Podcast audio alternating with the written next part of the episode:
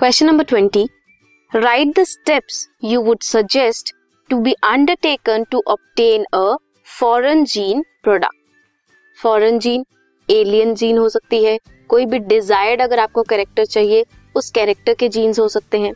तो कैसे हम ले सकते हैं फॉरेन जीन प्रोडक्ट उसके लिए इंसर्ट करना पड़ेगा सिलेक्टिव एलियन और डिजायर्ड और फॉरेन डीएनए किसमें? क्लोनिंग वेक्टर में। क्लोनिंग वेक्टर क्या करेगा? सेल तक उसे लेके जाएगा, वहाँ पे वो मल्टीप्लाई होंगे एंड ऐसे हमें उसका प्रोडक्ट मिलेगा।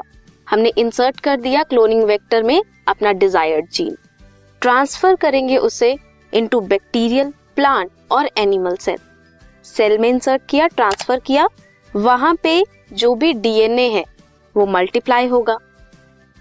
सेल में डीएनए की मल्टीप्लीकेशन हुई।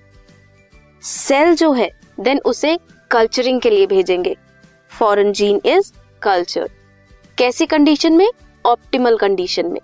टेम्परेचर प्रेशर न्यूट्रिएंट्स सभी उसे मिलने चाहिए। इन अ बायोरिएक्टर और in a continuous culture system to induce the expression of the target gene product ताकि जो हमने जीन इंसर्ट की है, वो अच्छे से एक्सप्रेस करे।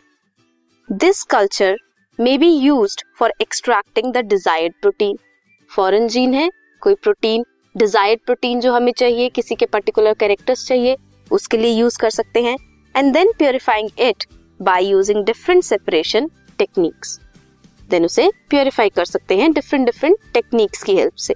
This was question number twenty